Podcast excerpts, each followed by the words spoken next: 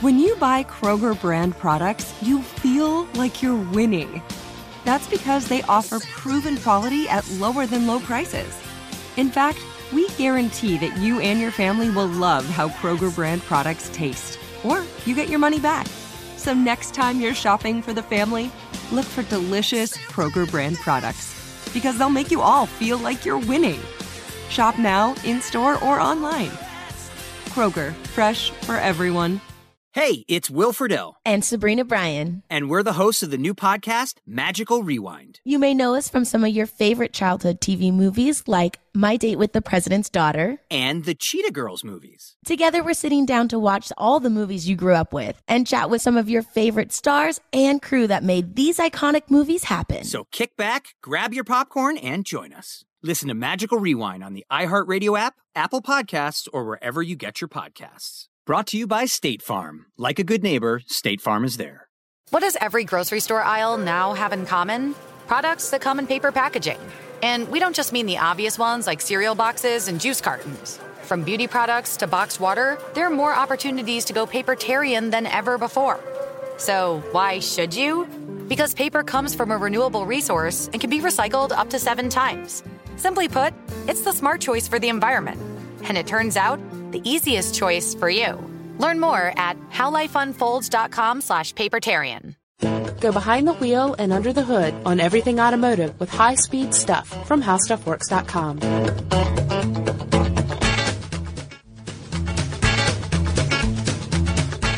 Hey, everybody. Welcome to the podcast. As always, thanks for tuning in. My name is Ben. I write some videos for our website, howstuffworks.com. And as always, I'm Scott Benjamin, the auto editor here at howstuffworks.com. Ben? Yes, sir. Got a question for you. Good. Preventative maintenance. Do you uh, do you partake in preventative maintenance on a regular basis, or do you uh, do you just kind of let it go? There, I guess, there's two: preventative, Mm-hmm. reactive. Oh, okay. You're talking about cars. Cars. Oh, good. Not, All right. Not body. Okay. Yeah. All Or right. Car body. Or my lava lamp collection. Yeah. Okay. Okay. Yeah, uh, actually, I try to stay um, up to date on that. Uh, I do keep a little bit of a schedule, you know, and I do change my oil when it's time to change it. It bothers me if a light goes out, you know, little stuff like that. Um, I probably could be better at some things, but I definitely do preventative maintenance because to me, it's a lot easier than any kind of reactive maintenance and cheaper. Usually cheaper. and cheaper. Oh, and that's what we're talking about. Yeah, it's almost always Yeah. cheaper to be on the preventative side of things than it is on the reactive side of things. What about you, Scott? Uh, some things preventative, some things reactive. I, I'll admit, um, what do they say about the cobbler's kid? He has no shoes or something like that. Oh, yeah, yeah. You know that. Um, you know the the roofer. He's got holes in his roof. At home, Yeah. You know whatever. Similar idea with me that um, right now I have two bald tires on my car. My brakes need to be repaired. No, my really? suspension is shot. I mean, totally gone. Oh. Um, I probably need a clutch. I know I need a timing belt. Um, I've got a ton of things that are just piling up. You know, it seems like week after week. This is all true, really. Yeah. But I do keep up on some of the other things. I keep up on the air filter. I keep up and make sure that my spark plugs are changed regularly. I, I do the oil changes. Um, I make sure all the fluids are topped off. Mm-hmm. Uh, but some things, for whatever reason, I don't know if it's cost or just time, a lot of things slip through, and then I eventually get to them. And sometimes they have to be reactive fixes. In the case of like a timing belt, I'm hoping that it's not reactive because that adds about thousand dollars to the bill. Yeah. Um, yeah. If if it's a tire, that's bad news because you know it can blow out on the road. Mm-hmm. Uh, so you don't want to be reactive on that. You want to be proactive on tire repair or replacement. Um, a lot of things. I mean, you'll find that it's just cheaper for you and a lot um, a lot easier when you can schedule that repair. Yeah. Versus having to you know spend a day away from work or school Mm-hmm. or whatever, um, and then try to find a way to get your car from wherever it broke down yeah. to the dealership or, or the repair center. Um, it just becomes a nightmare. Yeah. Having that unexpected field trip on the side of wherever your car breaks down on the side of the road right. is is never never a fun I, time. I had we, I've mentioned this a couple times. I, I had a British car for a while. Oh yeah, I yeah. had this MG, and I remember one comment that someone wrote is that you know you don't, don't ever be too confident or too cocky in your in your British car when you're on the road because at any point you could become a pedestrian. Um, and, and that's so true because there were a lot of points where I became just somebody standing on the side of the road, Really? you know, trying to figure out how I'm going to fix this to get it home. So more than once. Exactly, and not not just that car. To be fair, it was uh, Mm-hmm. I've had you know all sorts of cars, and a lot of times I end up you know walking to the nearest Mm-hmm. you know service station to figure out how I'm going to get my car home. I've got three rules that really dovetail well with this. Okay. Okay, first off, we have to admit at some point your car, whether or not you love or hate cars, will have to be repaired. And secondly, it's going to happen when you're in a hurry. Yeah. It never happens when you're just cruising on Murphy- Sunday. Murphy's law. Yeah, Murphy's Law.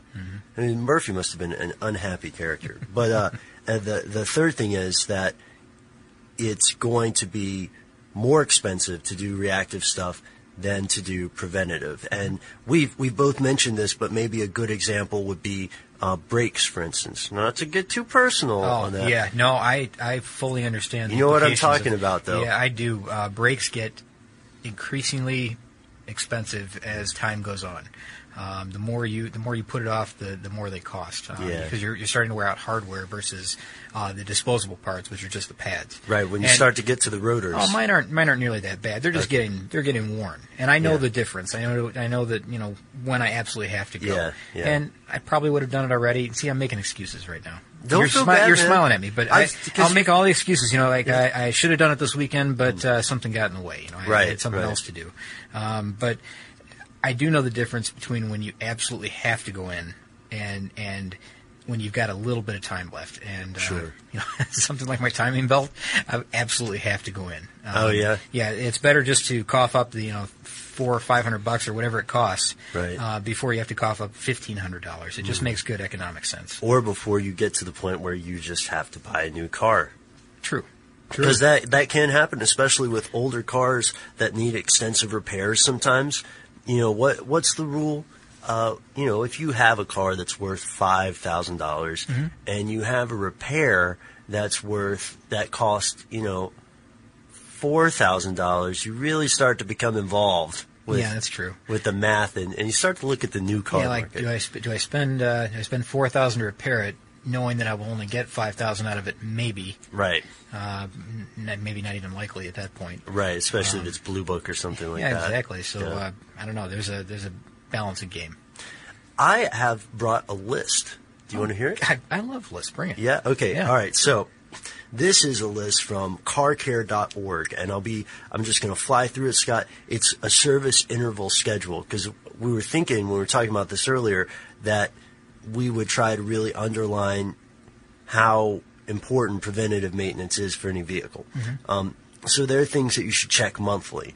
There are things that you should check every three months or 3,000 miles, six months, 6,000 miles, nine months, and 12 months, and so on. Okay. Um, That's a long list, by the way. yeah, I'm not gonna. Yeah, I know that's everything. So I'm gonna I'm gonna hit some uh, some specific, some greatest hits, if you will. Oh, okay. Because I have some questions for you about them. So Oh. Every uh, every month, um, there should be just routine cleaning, lights, checking the tire inflation and condition, which I am very bad about because it does make a huge difference, Mhm. especially with the weather shifts that we have in Yeah. Atlanta. But I, dude, I'm so bad about it. Yeah, the air pressure will go up or down depending on the temperature, Yeah. and uh, that kills your fuel economy. It really does. That's. I mean, I know I'm wrong for it. Yeah, yeah. I'm just kind of saying this so I can I can get us both to a point where we can admit our own preventative maintenance mistakes. and I'll tell you, it did cost me more money in the long run because I ended up paying more for gas, and uh, I popped a tire. Yeah. Yeah, So- that's another downside of that is that uh, your tires are in bad condition. When you corner, Mm-hmm. um, it kind of wears out the sidewall. That becomes hot and can be, you know, can actually explode. Right. Um, so you're kind of in danger if you leave your tires at, you know, exceptionally low pressure. Um, and you're susceptible if you hit a, a pothole. Yes. We're now getting here in Atlanta an awful lot of potholes with the weather that we've had. Um, other parts of the country, they're all over the place. And if you have low air pressure, uh, you can you can bend a rim, which then allows air to escape through the through the sidewall of the tire, which is terrible news, by the way. I, I agree with you, and I would like to say that I didn't know what I was doing when this happened, but the unfortunate truth is I was all too aware. Ah, come on, make up some excuses like me. I actually, I've got this one for you. We talked about this before. Engine oil, every three thousand miles, every Not- three months. Not for me. Not for you. Not for me. I do it every five. See, you're living on the edge, man. Yeah, I am. You're kind of Yeah. dangerous. I feel dangerous. That's cool. I, we're friends though, so I'm I'm fine with it. And I'm thinking about switching to synthetic, which would extend that even more. So I'd be uh, I'd be capable of going further Mm-hmm. because that, that greatly extends uh, the, the time interval and the distance interval. And to keep it on the um, to keep it on the up and up to maintain this engine um, that's a really important point the difference in between engine oil you know Yep. Yep. You've got different life expectancies for each type of oil, and even different makes of vehicle. If you check the um, owner's manual, they're going to tell you different uh, different service intervals for all of this stuff. But um, the oil change, you may find that your manufacturer recommends every 7,500 miles. Um, just again, check the owner's manual to make sure. But um, you know, others others recommend 5,000. Others may recommend 5,500. It depend. It really depends on the, the engine that you have. You know, the the uh, that it's the stresses that it's put under. If it's a turbo engine versus a, a standard. but change it change it change it yeah, definitely change it. Don't don't let it go. what what's going to happen if you let it go If you bad bad stuff will happen, Ben. I don't want to go into too too much because I've had this happen as well. Not not my fault. This is a heat issue with a a, a cool. It's the same thing, really. yeah Never mind. Never let's mind. Just, yeah, Okay, let's go on. moving There- on, moving on. Bad, bad, bad things Bad happen things. to your engine when Okay. you when you neglect the oil. and you guys know me so i associate bad with being expensive Yeah, mine mine was more that. of a heat issue that uh, destroyed it, but If you use paper, you're a human. But if you choose paper, you're a papertarian. Someone who lives a paper based lifestyle because it has a positive impact on the planet. And also because it's the easiest choice you'll make all day. Seriously. It's as easy as reaching for boxed instead of bottled water. It's as easy as opting for beauty products that come in paper packaging. It's as easy as grabbing eggs in a cardboard container. And that's all in one trip to the grocery store, which, if we're being honest, you were planning to go to anyway. But paper isn't just an easy choice. Papertarians know that it's the smart choice too. Because paper comes from trees, a renewable and sustainably managed resource. And paper products are designed to be recycled. In fact, when you choose products that come in paper based packaging, those fibers can go on to be recycled up to seven times. So why wouldn't you go papertarian? I'll wait. Learn more at howlifeunfolds.com slash papertarian. Get emotional with me, Radhi Devlukia, in my new podcast, A Really Good Cry. We're going to talk about and go through all the things that are sometimes difficult to process alone. We're going to go over how to regulate your emotions, diving deep into holistic personal development, and just building your mindset to have a happier, healthier life. We're going to be talking with some of my best friends. I didn't know we were going to go there on this. People that I admire, When we say listen to your body, really tune in to what's going on. Authors of books that have changed my life. Now you're talking about sympathy, which is different than empathy, Yeah. right? And basically have conversations that can help us get through this crazy thing we call life. I already believe in myself. I already Yeah. see myself. And so when people give me an opportunity, I'm just like, oh, great, you see me too. We'll laugh together, we'll cry together, and find a way through all of our emotions. Never forget, it's okay to cry as long as you make it a really good one. Listen to A Really Good Cry with Radhi Devlukia on the iHeartRadio app, Apple Podcasts, or wherever you get your podcasts. The Therapy for Black Girls podcast is an NAACP and Webby Award winning podcast dedicated to all things mental health, personal development, and all of the small decisions we can make to become the best possible versions of ourselves. Here, we have the conversations that help Black women decipher how their past inform who they are today and use that information to decide who they want to be moving forward. We chat about things like how to establish routines that center self care, what burnout looks and feels like, and defining what aspects of our lives are making us happy and what parts are holding us back. I'm your host, Dr. Joy Harden Bradford, a licensed psychologist in Atlanta, Georgia, and I can't wait for you to join the conversation every Wednesday. Listen to the Therapy for Black Girls podcast on the iHeartRadio app, Apple Podcasts, or wherever you get your podcasts. Take good care, and we'll see you there. What about power steering fluid every six months? Just sorry, no, Yeah. nope. I've uh, I- never never completely replaced mine. I don't think about that. I, I don't. I just don't notice it unless if I had some issue, Mm-hmm. and I, I so very rarely do. In most places, when you take your car in for any kind of work, uh, most mechanics will check all the fluids and take care of those Mm-hmm. automatically. Yeah, but that's just topping them off. That's not necessarily Right, it's not a that's- flush or anything. It's important to know too because some Yeah. people think they get something serviced or topped off and that's good enough. But uh, after a certain interval, that fluid becomes ineffective, and you Mm. need to have it removed, flushed, and replaced, or Mm-hmm. just removed and replaced. I don't know. It depends on what the system is, but uh, like the power steering fluid that you mentioned. Yeah. You know, if you're having other work done that you know involves that, let's say the pump goes bad or a line goes bad, of course you're going to want to have your your system flushed out and, and replaced with new fluid. So you know, if it doesn't just do it itself, it doesn't just flush it onto your uh, your garage floor. Um, but yeah, it's important to to remember that you need new fluid as well, not just not just keep that fluid topped off. That's important in the in the meantime, but um, replace it. Now, I don't want to go down this whole list because I think a lot of these things will be the same, and it's Mhm. pretty it's a pretty detailed list. Yeah. Uh, listeners, you guys can check it out carcare.org. But uh, I just I just wanted to see that because I hear different numbers for these things. Okay, understood. Yeah, there's a lot of uh, a lot of service interval type stuff that happens that people look at the cost and they assume that that's a lot of money uh, for you know at 30,000 miles you need this at 60,000 you need that 90,000 etc. Um, there's a reason all that's in place and that's because the manufacturer has deemed that um, you know we know that at a certain point that uh, the rubber in that timing belt is going to begin to degrade. Ah, Um, And based on your climate, you know, you may be in a climate that, that is more apt to make it degrade a little faster. like Uh, really so- humid, hot. Yeah, exactly. climate. So they, they err on the side of caution in saying at 60,000 we want you to do this versus you could push it to 100,000 because Mhm. that's the, the furthest we've seen them last. But we don't recommend it because then it becomes all that much more expensive and, and you damage your engine. Yeah. So there's a lot of issues like that where you need to understand that yeah, it's they're telling you to do a lot of things, and I, I know that you know a, a major milestone uh, service. I don't know, like an entire service Yeah. package, I guess. It's basically a physical for your It's- car. Yeah, exactly. It's it's expensive, but um, if you look at what they're giving you and the and the value that, that that adds to your vehicle or your driving experience, I guess, Yeah. um, it's probably worth it. I think so. Um, yeah. What do you got? Well, I had a couple things here. All right.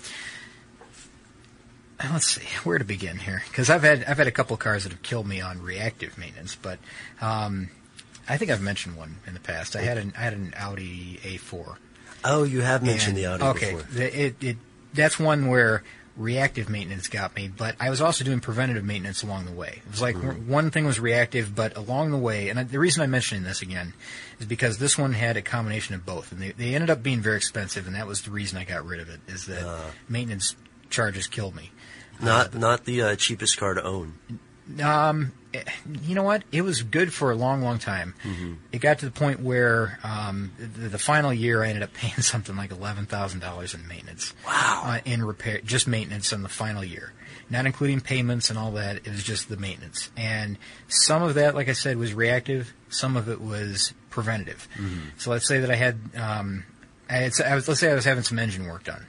Um, I had a timing belt that was slipping. It had slipped, a, uh, um, slipped a, a notch, um, which is unique. I mean, if it had slipped any more, it probably would have done a lot of damage. But so I was lucky in that case; it was loose.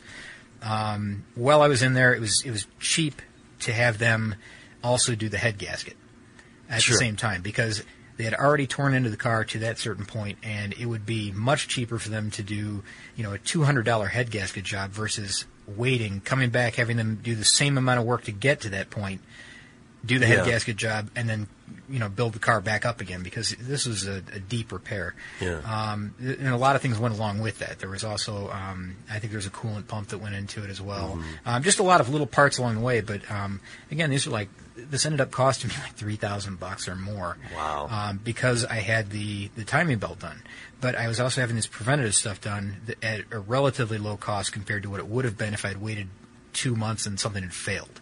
Yeah. So um, there's a balance. Again, like I said, balancing act. You just have to decide what's what's it worth to you. Um, and then, of course, the rest were just you know after I'm hit with that, the rest were mostly reactive. Uh, yeah, I don't know. Sometimes you get overtaken by events. But you know, and this is where this ties in. So I, I I'm going somewhere with this. tie it together. All right.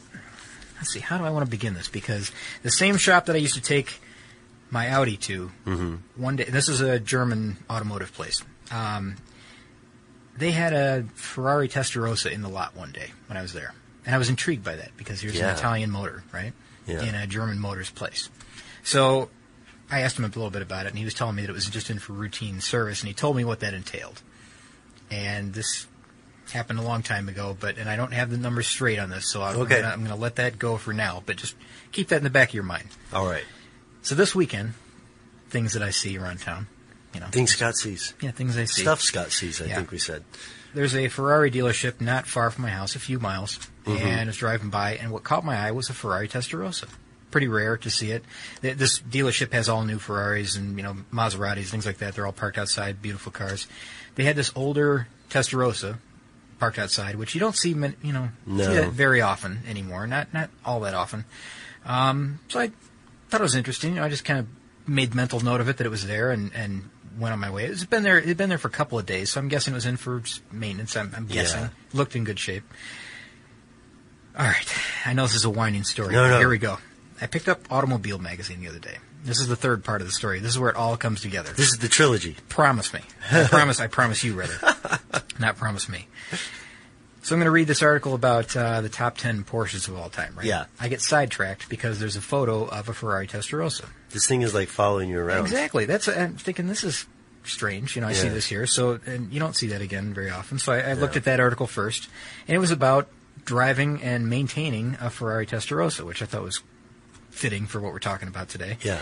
See, it's coming together. It is. And this article, besides all the other interesting information that it had together, it had some of the um, preventative maintenance that you have to do if you own a Ferrari.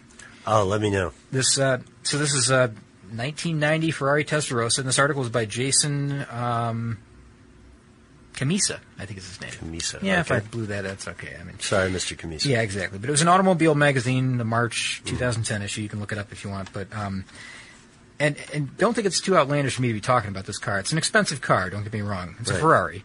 But the original price in 1986 was 102,000. It's now down to you can you can buy a used Testarossa for around 35 to 60 thousand dollars. Really? That's much less than I would have thought. Puts it in the range of a uh, you know if you're going to buy a toy like this, Yeah.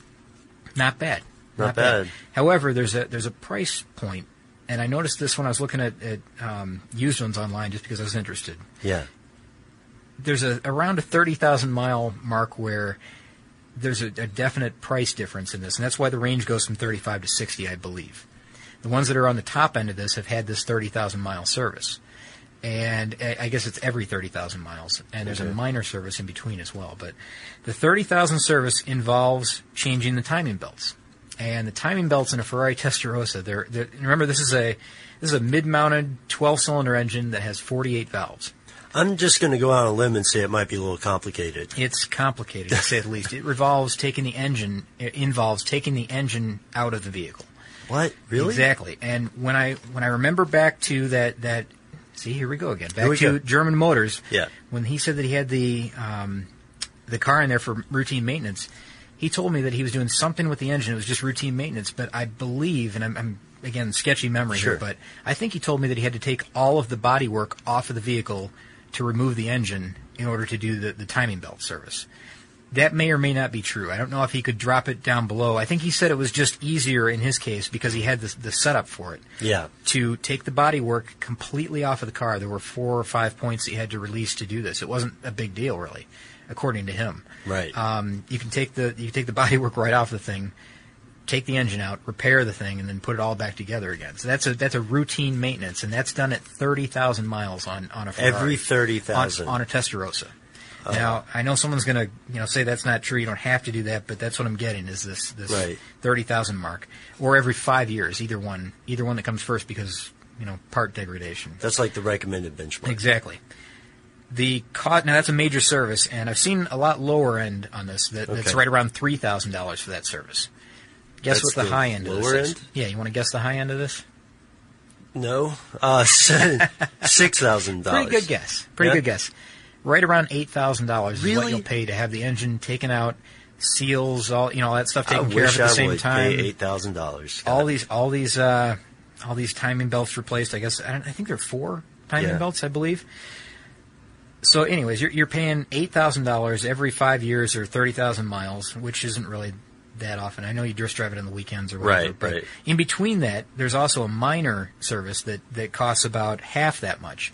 So, th- in between the the thirty thousand, there's another minor service that's right around four thousand dollars. But they say that if you don't do that, if you don't do the uh, the, the major service at the at the scheduled time, if you do break a timing belt you're, while you're driving or the engine's running, and it hits the valves, which is the danger in any car, Yeah.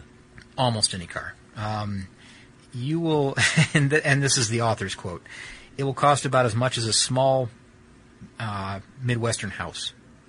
To fix it? Yeah, to fix it. Because, Oh, but okay. but I don't know what that means exactly. A small Midwestern house. I mean, what do you what do you put that at? I Fifty thousand, sixty thousand. It really also depends I on know. what the house price are. Exactly, but that gives you an idea that this thing is Yeah. uh, it's an expensive repair if you don't do the preventative maintenance. Now that's Mhm. an extreme case, but you get the point. And I, carries down all the way down to our Monte Carlos. Ex- and exactly. I, I told you about mine. It's like about six hundred bucks to do it on my own. If I if I wait, it could cost me as much as a thousand dollars more than that for a valve job. Let's see, word to the wise, you guys. Yeah, I, I, I really, I have to say, I became a convert to the discipline of preventative maintenance when I really had to start taking care of a car myself. Mm-hmm. You know, when I wasn't just borrowing the family car. Because it's easy to just say, ah, I'll just change the oil. It'll be, Yeah, sure. My parents won't know. Sure. Yeah, but uh, it's definitely it's worth the time. It's worth um, you know a little bit of inconvenience, right? Oh, if yes. you don't like cars. If you like cars, then you know you should be hanging out with us uh, under the hood every weekend or something. Hang out know? with your car. Hang out with your Go car. in the garage. Spend some time with it. yeah. If you use paper, you're a human. But if you choose paper, you're a papertarian. Someone who lives a paper based lifestyle because it has a positive impact on the planet. And also because it's the easiest choice you'll make all day. Seriously. It's as easy as reaching for boxed instead of bottled water. It's as easy as opting for beauty products that come in paper packaging. It's as easy as grabbing eggs in a cardboard container. And that's all in one trip to the grocery store, which, if we're being honest, you were planning to go to anyway. But paper isn't just an easy choice. Papertarians know that it's the smart choice too. Because paper comes from trees, a renewable and sustainably managed resource. And paper products are designed to be recycled. In fact, when you choose products that come in paper based packaging, those fibers can go on to be recycled up to seven times. So why wouldn't you go papertarian? I'll wait. Learn more at howlifeunfolds.com slash papertarian. Get emotional with me, Radhi Devlukia, in my new podcast, A Really Good Cry. We're going to talk about and go through all the things that are sometimes difficult to process alone. We're going to go over how to regulate your emotions, diving deep into holistic personal development, and just building your mindset to have a happier, healthier life. We're going to be talking with some of my best friends. I didn't know we were gonna go there on I'm gonna go there on this because this is people that I admire. When we say listen to your body, really tune in to what's going on. Authors of books that have changed my life. Now you're talking about sympathy, which is different than empathy, Yeah. right? And basically have conversations that can help us get through this crazy thing we call life. I already believe in myself. I already Yeah. see myself. And so when people give me an opportunity, I'm just like, oh, great, you see me too. We'll laugh together, we'll cry together, and find a way through all of our emotions. Never forget, it's okay to cry as long as you make it a really good one. Listen to A Really Good Cry with Radhi Devlukia on the iHeartRadio app, Apple Podcasts, or wherever you get your podcasts. The Therapy for Black Girls podcast is an NAACP and Webby Award winning podcast dedicated to all things mental health, personal development, and all of the small decisions we can make to become the best possible versions of ourselves. Here, we have the conversations that help Black women decipher how their past inform who they are today and use that information to decide who they want to be moving forward.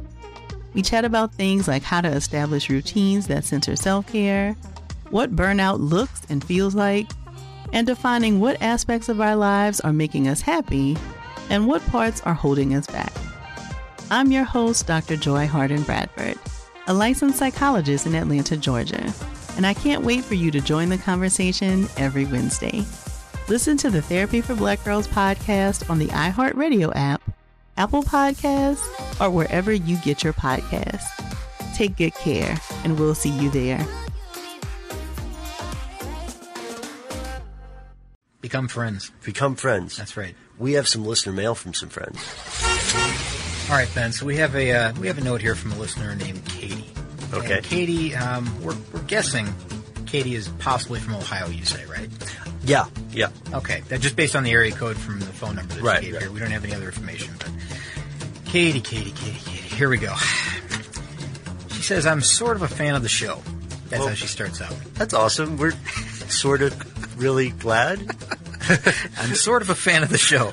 I listen to your Driving Pet Peeves podcast, and I had to comment on the last pet peeve. Uh, cars not at the fr- cars not at the front of the line at the red light, trying to move even when the cars in front the cars in front of them don't move. So in Okay. other words, remember I said, don't honk your horn immediately. Right. Everybody can't move all at one time. It takes progression. Yes. Number one, number two, number three has to go, etc. Yes, I remember that. Katie, Katie says she has to respond to this because she's the driver that's at the back honking. I guess. Oh wow. She is the one that says, "I don't understand why they don't, why every car doesn't immediately start moving when the light turns green. Uh, if you're behind the wheel, your your focus should be on driving. That's it. What else are you doing at the red light? As soon as the light turns green, everybody in that line needs to keep going. I'm paraphrasing now at this point, but Yeah. she says that." What are they doing? Why is there a delay? Why is everybody not moving except me? That's actually that's pretty fair. That point about everyone should be focused on driving. I agree with that, but Yeah. then, I, Yeah. ah, this. Sorry, Katie, this is making my blood boil a little bit here because this is honking honking the horn at the back of the line does no good because everybody can't simultaneously move. It's it does Sure. it just doesn't work like that. And I understand it's frustrating to wait for the delay Mhm. that you know. The, like we just said, car one has to go, car two has to go, car three has to go, and by the time it gets back to the sixth car in line, Yeah. The delay may be 20 seconds, and then, you know, of course, you may be the next one caught at the red light, depending on how long it is. It's frustrating, I know, but that's just the way things work, and that's the way you, you cannot all be in at once unless you're, you know, like, if you're looking at the, the beginning of a Formula One race. Right. Everybody goes at once right when the red light starts, and that's the way it works. Um, races often start that way if it's a dead standstill. Um, but yeah, look at Formula One film. That's the way they all start. I just I the reason that I can say I see what she's saying, and I also see your point as well, because obviously people aren't professional drivers, and obviously people are going to be from out of town or unfamiliar with the territory, or mm-hmm. as Katie pointed out, they're not going to be paying attention. Yeah. But there is also there has to be that delay as people are accelerating and waiting to accelerate. You know, two what what is it? Two uh, objects cannot occupy Yeah. the same space Yeah, exactly. Because let's say that you're in a uh, you're in a I don't know, Honda Civic like mine, Right. and the car in front of you is a, um, a Model T, Ford Model T. My car is likely going to be able to accelerate a little bit quicker than that Model T, or get rolling Sure. a little bit faster. You don't know what speed that vehicle in front of you is going to be going. Those are true. Two. like, that's an extreme example. Mm-hmm. Or like let's those say- older diesel cars, even that take a long time. yeah, exactly. to It's not, yeah, the older ones that take a long time to get Yeah. to get started, you know, to, get- to get Yeah. rolling. Um, yeah, you're going to find that everybody has a different uh, different rate that they're they're comfortable leaving that Mm-hmm. that stoplight at, and not only that, you want to leave a little bit of space in between. That's Mm-hmm. important. So, um, Well, Katie, I'm gonna go ahead and tell you that I'm I'm sort of on the fence uh, with you guys on this because I would like to defend myself though if I ever take too long getting getting a move on at the green light. It's usually in Atlanta. It's usually because somebody is not all the way in or out of a lane they're supposed to be in, and I have to wait for that brilliant, brilliant gentleman to to figure out if he's going to go left or not. You know, it's a pretty important decision to him. Oh, and we'll do that thing where they swing out to the right into the other lane when they're going to take a see, left. we're adding more pet peeves. Yeah, all the who time. are they? I'm just saying, who are they, Scott? who do they think they are? It's okay if you're wrong most of the time. Ben. Yeah. But anyways, Yeah, that's it. I'm sorry. sorry. no, I'm kidding. I'm kidding. I'm kidding. But I understand Katie's point of view here. Yeah. I, I really do.